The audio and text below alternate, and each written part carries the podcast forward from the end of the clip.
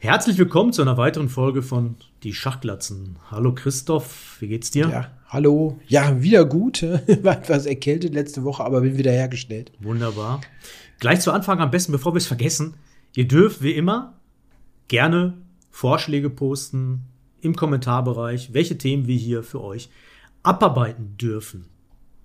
Ja, wir haben ja auch einige gute Sachen auf der Liste. Heute ja. machen wir jetzt was Aktuelles, ja, weil es bietet sich jetzt an. Aber wir haben einige gute Vorschläge aus den letzten ja, Kommentar, der Kommentarspalte der letzten Videos äh, schon zusammengesammelt, ja, aber gerne noch mehr. Ja, heute das Thema ist, ist Vincent Keimer der beste deutsche Spieler aller Zeiten? Das hat natürlich einen aktuellen Bezug. Plus, wir wollen so ein bisschen sprechen über das Kandidatenturnier 2024, ob Vincent da noch eine Chance hat, reinzukommen.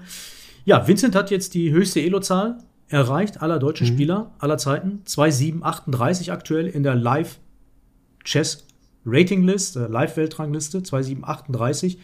Das ist genau ein Pünktchen mehr als Akadi Naidic. Und Akadi mhm. Naidic hatte das vor zehn Jahren, genau vor zehn Jahren, Dezember 2013 hatte Naidic 2,737. War ja. also lange Zeit, für viele Jahre der beste deutsche Spieler aller Zeiten. Und Vincent hat ihn jetzt um einen Punkt überholt. Ja. Ja, da sind natürlich, wenn man jetzt, wir haben natürlich den, den Titel, da ist er der beste Deutsche aller Zeiten. Eine komplizierte Frage natürlich, da ne, kann man beliebig lange darüber diskutieren. Das war dein Vorschlag. Halt war mein Vorschlag, ja. Ich würde auch übrigens natürlich sagen, wenn man jetzt einfach nur sagt, ne, äh, Spielstärke, wie gut er denn spielt, ist die Antwort ja. Da gibt es, glaube ich, auch, finde ich, nicht so viele Meinungen drüber, ähm, weil er ist natürlich besser als Neidic, weil diese 2737 vor zehn Jahren ähm, die waren höher, also die sind höher, also die Zahl war zu hoch im Vergleich zu heute. Wir haben eine Rating-Deflation. Also da ist er, der ist deutlich drüber als nur ein Punkt. Also das kann man schon mal festhalten als, als ein Fakt. Ähm, und er hat die Zahl natürlich jetzt erreicht im Alter von, ich glaube, ist gerade 19 geworden, ne? Genau, er ist 19, ja. Ja, also 19 und Akadi mit 28, ne? Also da ist natürlich noch Luft nach oben. Äh, ohne, ohne jede Frage. Gut, in der Historie kann man natürlich jetzt über Dr. Hübner sprechen und Lasker und so weiter. Aber okay, das ist immer sehr, sehr schwer zu vergleichen. Hübner war natürlich Nummer drei der Welt und Vincent ist, glaube ich, Nummer 14, hast du gesagt, ne? Ähm, und Hübner war mal im Kandidatenfinale 81 und hätte das auch gerne, gut und gerne gewinnen können, ne, gegen Kortschneu. Schwer, schwer zu vergleichen. Ne? Wenn man jetzt nach Weltrangliste geht, ne, wäre natürlich dann Hübner drüber, aber okay. Diese Vergleiche sind immer sehr schwer. Ja, und ähm, wir reden jetzt natürlich auch nur über die Schachspieler, die eine offizielle Elo-Zahl hatten. Ähm, genau. Elo-Zahl wurde mhm. ja irgendwann in den 50er, 60ern eingeführt. Hübner hatte erstaunlicherweise, ich habe nochmal nachgeschaut, nur in Anführungsstrichen eine Elo mhm. von 2,640 damals. Mhm. Ähm, wahrscheinlich war er viel, viel stärker äh, nach heutigen Maßstäben, aber damals gab es halt noch nicht so viele gute Spieler. Ne? Und äh, dementsprechend ja. ähm, gab es auch gar nicht so viele Spieler im 2,6er-Bereich, ganz, zu schweigen, ganz zu schweigen von 2,7er. Ähm, gab es damals wahrscheinlich, wenn überhaupt, nur Karpov ne, in genau. den 70ern.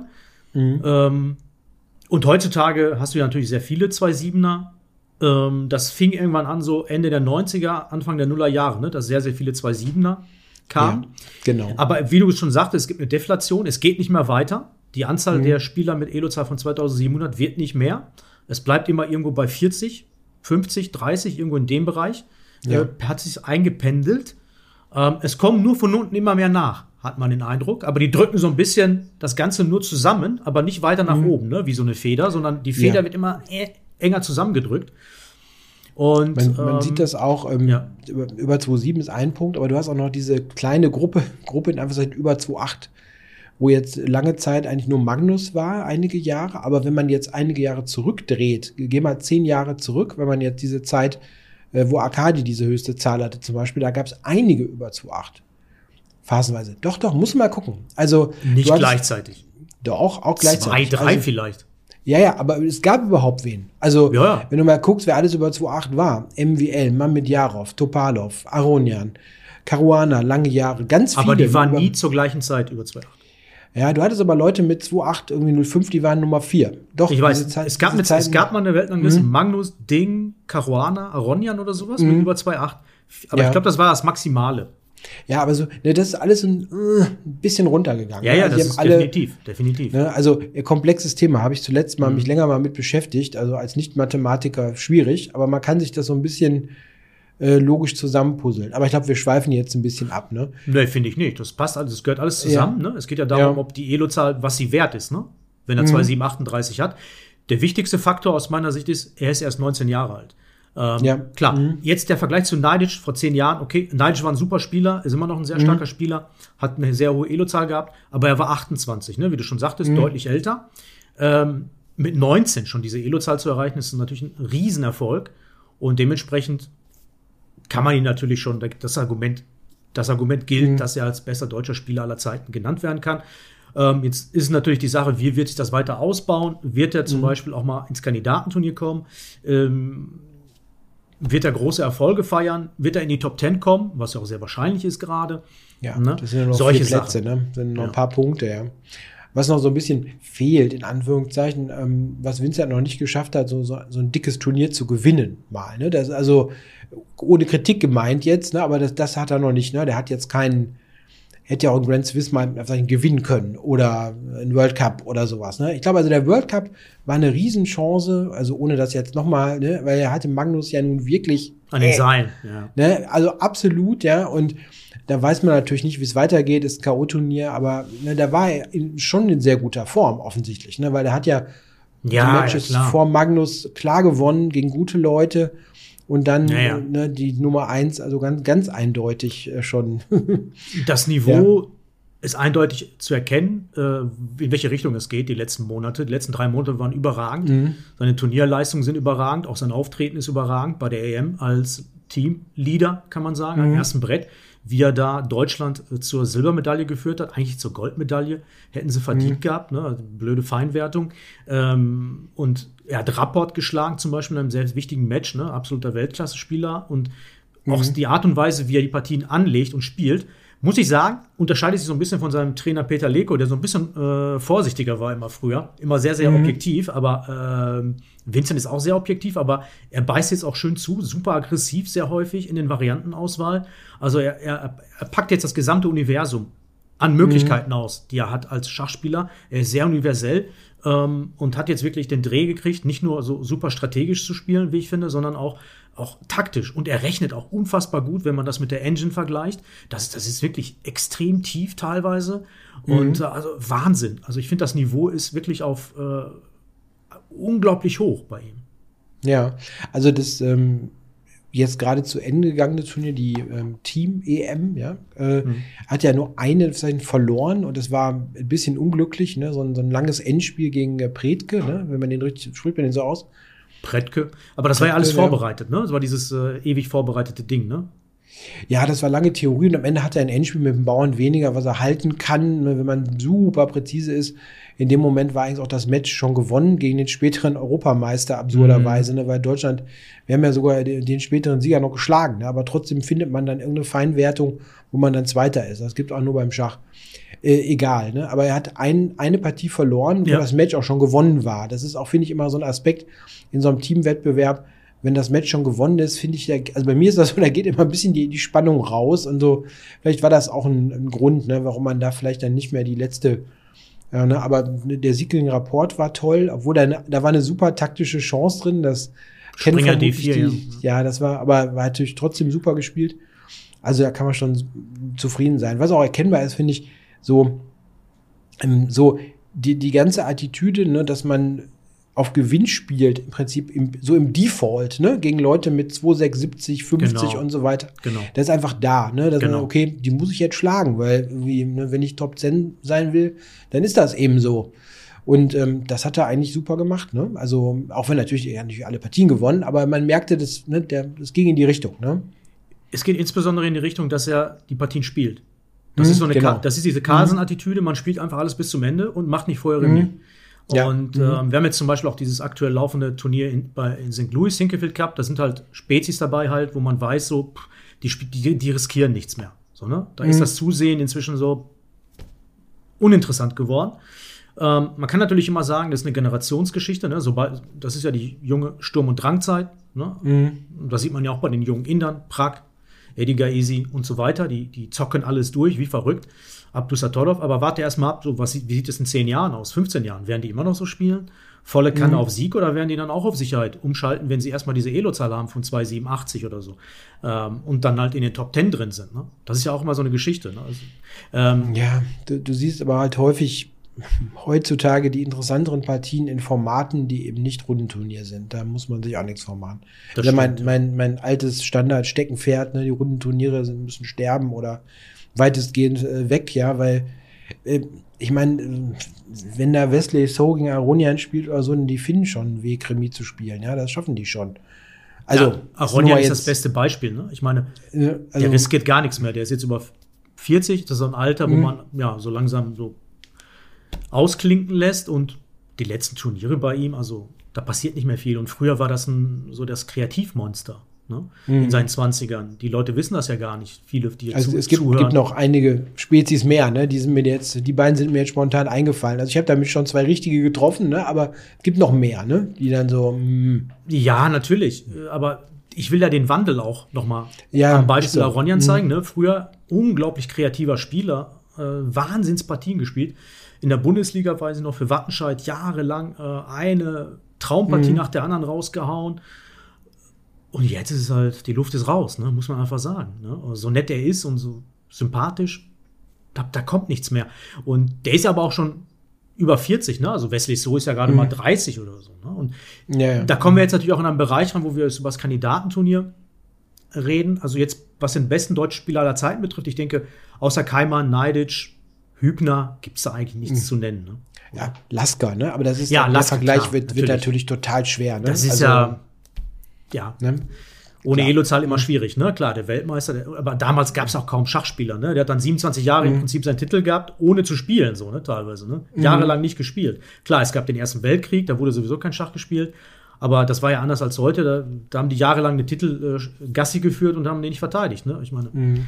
Ja, gut. Okay, also ne, da hätte es Matches geben müssen gegen Rubinstein und gegen Capablanca auch viel früher und ja, so weiter. Ne? Ganz, ganz klar. Ne? Wobei Lasker tr trotzdem immer noch glaube ich, vielfach total unterschätzt wird, vom, vom Level her, weil den, da kommen die dann mal mit dem großen Psychologen und sagen, der, der spielt ja auch sackstark. Also in, in, der Öffnung, in der Öffnung nicht, aber danach ja. Also wirklich, da sind teilweise schon echt geile Sachen. Okay. Aber der Vergleich ist schwierig, können wir festhalten. Mhm. Den machen wir jetzt nicht unbedingt. Ne? Mhm. Ihr könnt gerne Argumente für Lasker finden in den Kommentaren, das weiß ich. Mhm. Ähm, kommen wir zum Kandidatenturnier, jetzt ja, Übergang. Genau. Und da gibt es natürlich jetzt interessante Entwicklungen, ähm, weil Vincent so gut gespielt hat, ist er jetzt bei 2,738. Es gibt ja ein, zwei Spots noch, einer über ähm, den FIDE Circuit, da kann er ja. nicht mehr reinkommen. Da gibt es so Leute mhm. wie Giri, Gukesh, ähm, die den Platz wahrscheinlich, oder Wesley So. Dann gibt es aber noch einen Spot, 1.1.2024, der Spieler mit der höchsten Elo-Zahl, der noch nicht durch andere Wege qualifiziert ist, wird den mhm. letzten Spot bekommen. Da gibt es natürlich Ali Reza Fiducia, den hatte ich zwischendurch mal vergessen. Ne? Der, ist, der mhm. wird noch nicht aufgeführt auf, bei der FIDE auf, diesen, auf dieser Übersichtsseite, weil er nicht, so, nicht genug Turniere gespielt hat, so wie es aussieht, ja. um mhm. qualifiziert zu sein. Aber jetzt mit dem Sinkefield Cup sollte das eigentlich klappen. Und das ist ja der eigentliche Favorit, der ist bei 2,7. Wo ist er denn gerade? 62. Mhm. 22 Punkte, 24 Punkte über Vincent. In der kurzen schwierig. Zeit. Sehr schwierig. Ist also, das einzuholen? Eigentlich nicht, oder? Also da müsste Ali Reza beim Singfield Cup total schlecht abschneiden. Und naja, im Zweifel ne, kann der, ich sag mal ganz platt, ne, der kann sieben Remis spielen, zwei verlieren, dann reicht das auch noch. Und das, das ist ein schlechtes Ergebnis. Ja. Ne? Aber ne, dann bei der hohen Remis-Quote und ähm, naja, also das ist schwer. Vor allen Dingen, Vincent muss ja auch Punkte noch gewinnen. Mhm. Er müsste dann Turniere spielen. Das sind nur noch fünf Wochen ne, oder fünfeinhalb Wochen überhaupt, wo das überhaupt möglich ist. Und Weihnachten ist ja auch noch ein Faktor. Ähm, also man kriegt da nicht so viele Partien rein. Ne? Das ist schon sehr, sehr schwer. Okay, er spielt Bundesliga Anfang Dezember. Mhm. Ne? Dann ja. haben wir das German Masters in Rosenheim. Das Teilnehmerfeld ist noch nicht veröffentlicht worden, soweit ich das gesehen habe. 11. bis 19. Dezember oder so. Ne? Mhm. Unabhängig davon, ob er da mitspielen würde oder nicht, die Gegner, die er da kriegen würde, sind jetzt nicht so stark, als dass er so viele Punkte gewinnen könnte. Da müsste er halt mhm. Sehr, sehr gut spielen halt. Ne? Und da ja. kann er sich kaum was erlauben. Das ist ein bisschen das Problem. Dann ist Ende des Jahres natürlich die Rapid und Blitzschach-WM, die er vielleicht gar nicht mitspielt in Usbekistan, aber das ist ja so, da kann er ja keine Elo-Punkte gewinnen. Mhm, genau. Das heißt, es ist also sehr, sehr schwierig, überhaupt theoretisch für ihn Punkte zu sammeln, weil er praktisch mhm. noch gar nichts geplant hat, außer Bundesliga und wenn überhaupt German Masters, ich weiß es nicht. Mhm.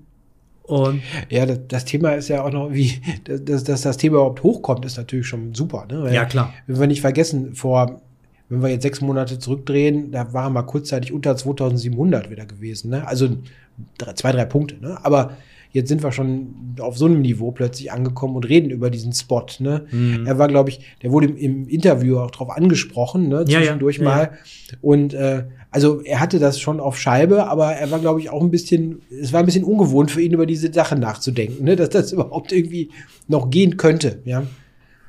Naja, gut, ähm, Partien gibt's noch, aber nur mal, um, um das so vielleicht zu erklären, wenn er jetzt eine Partie gewinnt gegen jemand, der gegen den er typischerweise da spielen würde, mit 2,650 zum Beispiel, dann gewinnt er so zweieinhalb bis drei Punkte. Ist ja nicht viel. Ne? Also man muss da schon, er muss da schon unheimlich viele Punkte sammeln, um überhaupt noch dann von seinem Level noch was dazu zu gewinnen. Ne? Und ah, ja, Moment, Moment, Moment. Hm? Äh, nee, sag's, sag's. Ja, und, und natürlich müsste Firosi ja auch noch äh, mitspielen, ne, wenn das jetzt der, das ist nicht der einzige Konkurrent nebenbei, ja, aber das ist der, der die höchste Zahl hat. Ne? Aber es könnte ja auch noch theoretisch sein, ja, dann hat vielleicht ein Firosi ja ein schlechtes Turnier, aber dann, ne, obwohl es eigentlich kaum vorstellbar ist, gewinnt dann Wesley so vier Partien oder so. Und dann, naja, dann ist der halt weg. Ne? Also das ist schon äh, sehr schwer vorstellbar, dass das irgendwie noch hinhauen könnte. Ja, aber unabhängig jetzt von Vincent ist das mhm. Sinkefield Cup schon interessant, weil da spielen nicht mhm. nur Leute mit, die eigentlich die Elo-Zahl konservieren möchten, so wie Firusia oder Wesley So, ja. die ja zu denen gehören, die den Rating-Spot bekommen können oder über den Circuit reinkommen können. Es gibt auch Spieler wie äh, Maxim Vachela Graf, Dominguez, mhm. Duda, die eigentlich alles daran setzen müssten, so viele Punkte wie möglich zu holen bei dem Turnier, um über den Rating-Spot reinzukommen. Mhm. Und dementsprechend müsste das Turnier eigentlich super ausgekämpft sein. Ja. Rapport übrigens auch. Ne? Das ist ja seine letzte ist Chance. Nicht, ich wollte sagen, ja, also ich glaube, also Duda ist vermutlich zu weit weg. Der 2732, der ist zu weit weg eigentlich. Rapport mhm. 2731. Aber Dominguez hat 2745 zum Beispiel. Ja, der ist ja sehr nah dran. Wobei, da bin ich mir jetzt nicht sicher, ob der die, diese Aktivität, also Aktivität ich glaub, hat. Ähm, ja, genau. Das könnte nämlich noch, das ist ja wieder so ein System, das haben sich wieder Leute ausgedacht, ne, die das, äh, die sagen, wir müssen ein System schaffen, das man niemandem erklären kann. Aber wieso denn? Die müssen, mysteriös die müssen mindestens vier Turniere spielen, die zu dem Circuit gehören oder die eh ausgewählt. Also die müssen ja schon eine bestimmte Anzahl an Turnieren spielen in dem Jahr. Mhm. Das ist doch logisch. Ja, ja. Das ist logisch, aber es ist am Ende wieder ultra kompliziert. Also, also für mich nicht. Circuit, für mich nicht, Christoph. Für mich ist es nicht doch, kompliziert. Was kompliziert ist, doch, dieser Circuit ist kompliziert. Weil da gibt's nämlich die absurdesten Regelungen. Was dann da zählt, dann ist das eine Landesmeisterschaft, dann zählt das oder wieder nicht und so weiter. Also, naja, keine Ahnung. Also, Am Ende musst du nur die Liste ablesen, Christoph, und sehen, wer ist an 1, 2, 3, 4. Du musst nicht unbedingt die Regularien komplett durchlesen.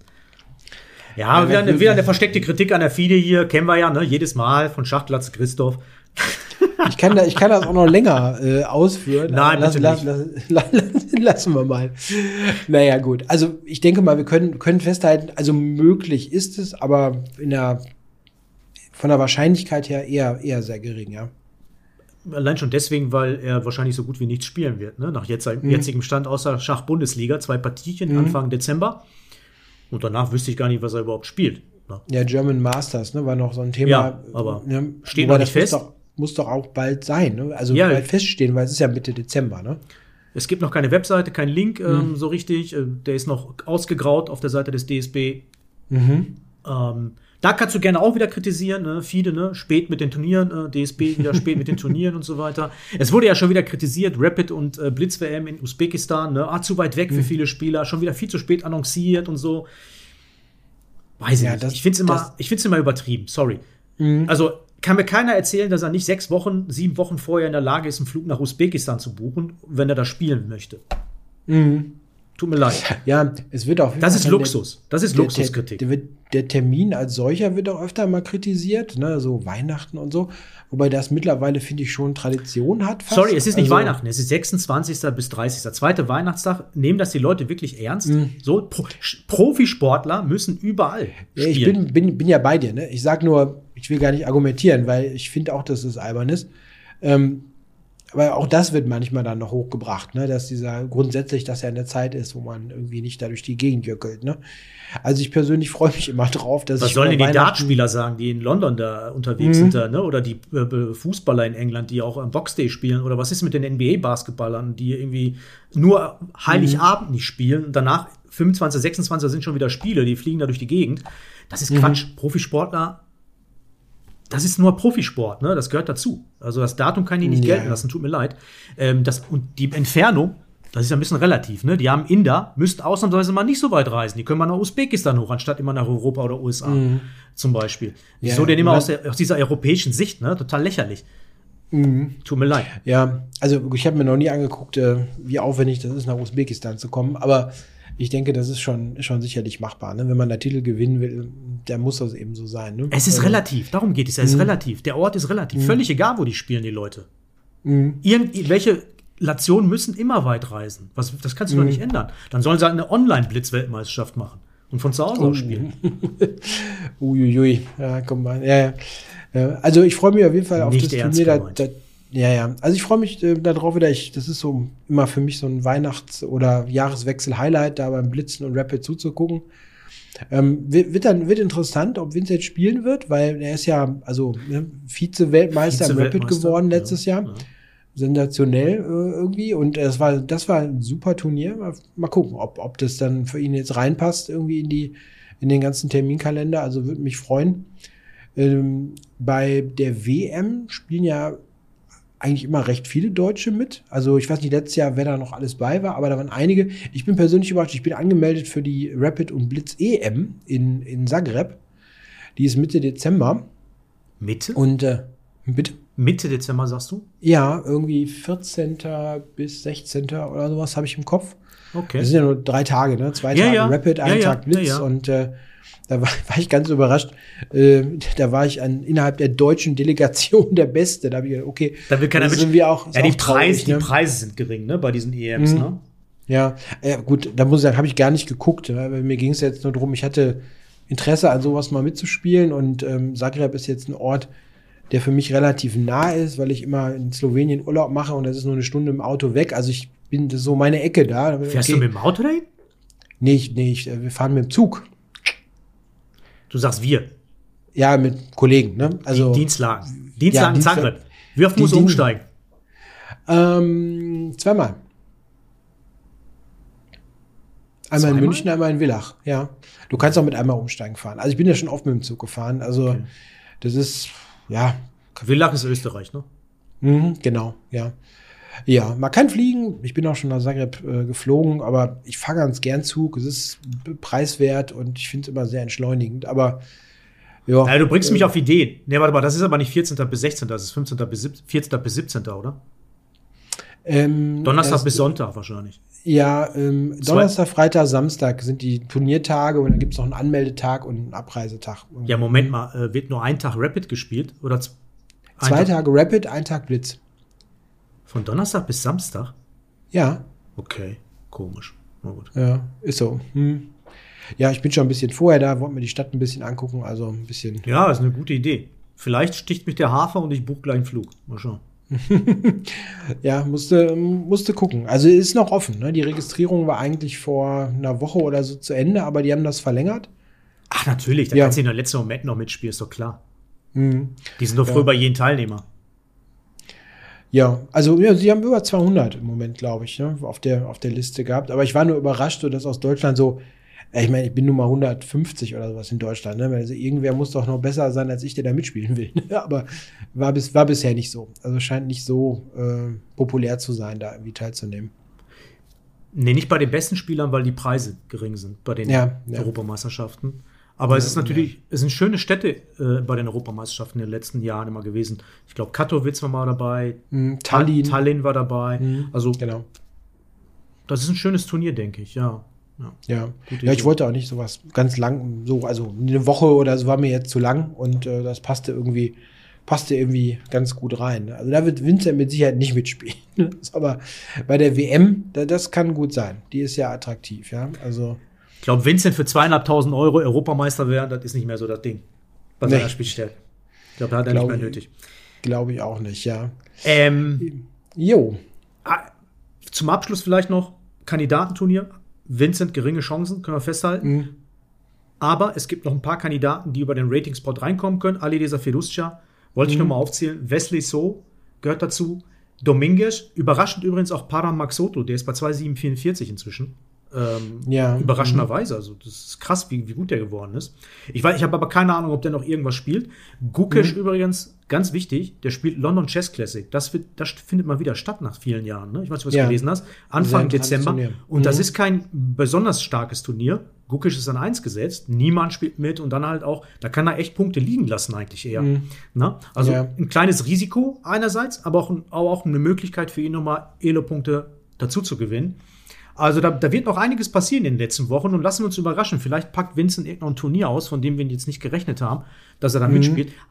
Aber ich schätze ihn eher ein, dass er eher so sagt, okay, langfristig schauen. Ne? Mhm. Das ist ja so sein, merkt, merkt man ja auch, ne? langfristig schauen, nicht, nichts überpacen, nicht übereilen und alles, läuft ja auch alles für ihn. Ne?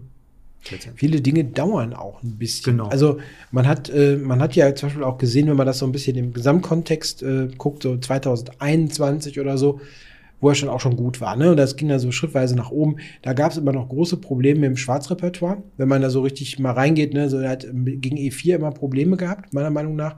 Fast immer Neidorf gespielt, dann ist er zu Karo Kann als Alternative so ein bisschen gewechselt und hat aber dann erst so ab 22 angefangen, konstant E5 zu spielen auf E4. Mhm. Und das ist eben die Eröffnung, die man auf dem Niveau dauerhaft spielen muss. Es gibt mhm. nicht viel anderes wenn du jetzt solide stehen willst, ne, und er, er gewinnt ja auch damit, auch mit Schwarz noch, ne, aber mittlerweile hat er da auch die Solidität, dass er das konstant durchziehen kann, ne. Wir haben ja bei der EM jetzt gesehen, ne, er hat auch gegen in der letzten Runde zum Beispiel gegen äh, Scharic äh, eher noch äh, auf Gewinn gespielt, ne, mit Schwarz. Ja, klar. Ja, also und aber diese, diese Solidität, da muss man sich erstmal holen. Man kann nicht jetzt mal eben E5 lernen auf dem Niveau und kann das dann alles. Ne? Also ich meine, erstmal ist es viel Lernaufwand, aber auch die ganzen Mittelspiele, alles immer, ne, immer weiter perfektionieren, das dauert eine Weile. Aber was ich gut finde bei E5, wenn man auf Profiniveau spielt, man muss sich eigentlich nur Italienisch und Spanisch anschauen. ja. Diesen ja. ganzen Gambit spielt ja keiner. Und vielleicht noch ein hm. bisschen, ähm, keine Ahnung, vier Springer-Spiel alle Jubeljahre mal. Schottisch, ne, gibt es ein paar scharfe ja, Varianten. Ne, Schottisch, aber das kriegen die schnell rein halt, ne, die sind so gut. Mhm. Die kannst du auch nicht überraschen mit Schottisch auch auf dem Niveau. Mhm. Ja, ja. Im Ernst, die sind so gut, die lassen sich auch nicht von irgendwelchen solchen Varianten überraschen.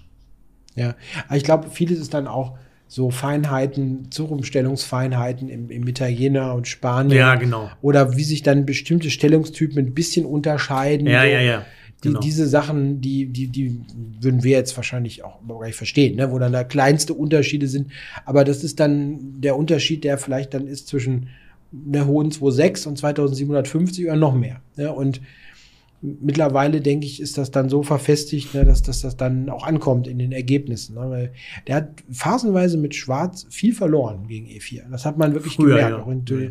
Früher. Ne? Das ist jetzt nicht mehr der Fall. Ne? Mhm. Die Stabilität ist da da. Ich bin immer noch überrascht ein bisschen, dass es mit Weiß schafft. Äh, der Punkt mit Weiß unglaublich gut. Vielleicht also, der beste Spieler der Welt mit Weiß gerade.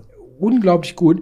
Und er hat ja nicht so eine Riesenflexibilität. Also der schafft also aus dem D4 Springer F3 C4 äh, sehr viel rauszuholen. Er spielt kein E4. Ja, die allermeisten Top-Leute spielen jeden ersten Zug. Das, war, das ist Kramnik früher. Hm. Kramnik hat früher Springer F3 D4 gespielt hm. bis zum Exitus. Mhm. Nein, absolut klar. Nein, aber es ist trotzdem überraschend, dass er das schafft, auf diesem relativ ne, geringen, dieser geringen Breite ne, so viel zu holen. Das ist echt, das ist echt bemerkenswert muss man sagen. Also es ist nicht so, dass er dann immer eine super Stellung kriegt. Das ist vorbei. Ne? Du kriegst keine Gewinnstellung mehr aus Eröffnung. Das ist lang vorbei. Aber der kriegt halt Stellungen, die er offenbar sehr gut beherrscht und hat immer wieder kleine Ideen, die irgendwie verfangen. Und das ist echt bemerkenswert. Kriegt, sieht man kaum, dass das jemand schafft, so oft. Ne? Also die Kombination, glaube ich, mit der erhöhten Solidität mit Schwarz ne, und der Effektivität mit Weiß, ne, die hat jetzt unglaublich, äh, ja, unglaubliche Erfolge gebracht schon. Amen. Amen. Ja. nee, das stimmt doch. Das spricht für Vincent. Spricht für Vincent. Mhm. Spricht alles für ihn und wir freuen uns auf die weitere Entwicklung. Ja, genau. Alles klar, mach, das war's dann, ne? Erstmal. Ja, wir haben wenig über Deutschland gesprochen, eigentlich. Äh, EM Silber. Die, die EM, ja, ja. ja, ja. Herzlichen ja, Glückwunsch so, zum Abschluss. Ist, ja, äh, natürlich ist es immer so, ne, also die beiden Teams, ne, Deutschland und Serbien, sind ja eindeutig die besten Mannschaften gewesen im Turnier. Ne? Da ja, brauchen wir gar nicht ja, drüber reden. Ja, Insofern, ne, aber es macht halt, ich verstehe halt immer nicht, warum man Wertungssysteme einführt, die man nicht Leuten leicht erklären kann. Aber du kannst ja niemandem erklären, warum wir Zweiter geworden sind. Also ich kann das schon, ein, weil ich es mir jetzt intensiv angeschaut habe, aber das Problem ist ja, Christoph, du kannst ja auch einen komplexen Sachverhalt jetzt nicht irgendwie äh, runterbrechen auf eine simple Formel letztendlich. Hm. Es gibt keine einfache Zweitwertung im Schach. Die Fortschrittswertung Doch. vielleicht. Die Frage ist schon ein bisschen die Reihenfolge. Also ich denke schon, man könnte auf die Idee verfallen, wenn zwei Mannschaften punktgleich sind, dass zuerst der direkte Vergleich zählt. Aber doch nicht in einem Schweizer Systemturnier. Das ist kein Rundenturnier. Mhm, gut, okay wir, wir kommen, also ich bin ja ne Mantra, ne, so wie, wie damals ne, im, im alten Rom, ne, wo dann immer erzählt wurde, Ka Karthago muss zerstört werden. Ne. Jedes Turnierformat, was nicht K.O. ist in der Entscheidung, gehört weg. Punkt. Ist doch ganz einfach. Du kannst, du kannst locker so ein, so ein Teamwettbewerb hm. spielen mit einer Vorrunde oder verschiedenen Gruppen meinetwegen. Ach und so, am Ende hast du dann, hm. hast du vier Mannschaften oder, oder es gab zum Beispiel mal ein Format, ähm, beim, ich glaube, Grand Prix war das, hieß das Grand Prix, wo die diese Vorgruppen gespielt haben und am Ende gab es eine K.O., nur ein K.O.-Baum nur mit vier Spielern, mit Semifinale und Finale. Over the also board? nicht. Ja, ähm, das, das war so ein Ding, das hat zum Beispiel Nepo gewonnen vom 22er Kandidatenturnier irgendwann mal, ah, ich. Du meinst das Einzelturnier?